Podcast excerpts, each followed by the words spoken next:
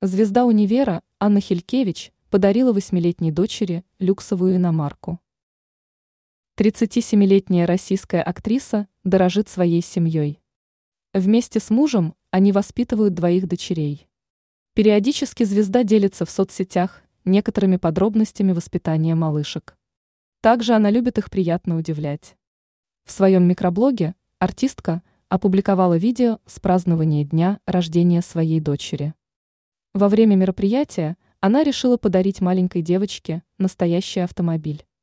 Знаменитость украсила БМВ разноцветными светящимися фонариками и бантом. Восьмилетняя дочь Хилькевич была удивлена таким сюрпризом от мамы.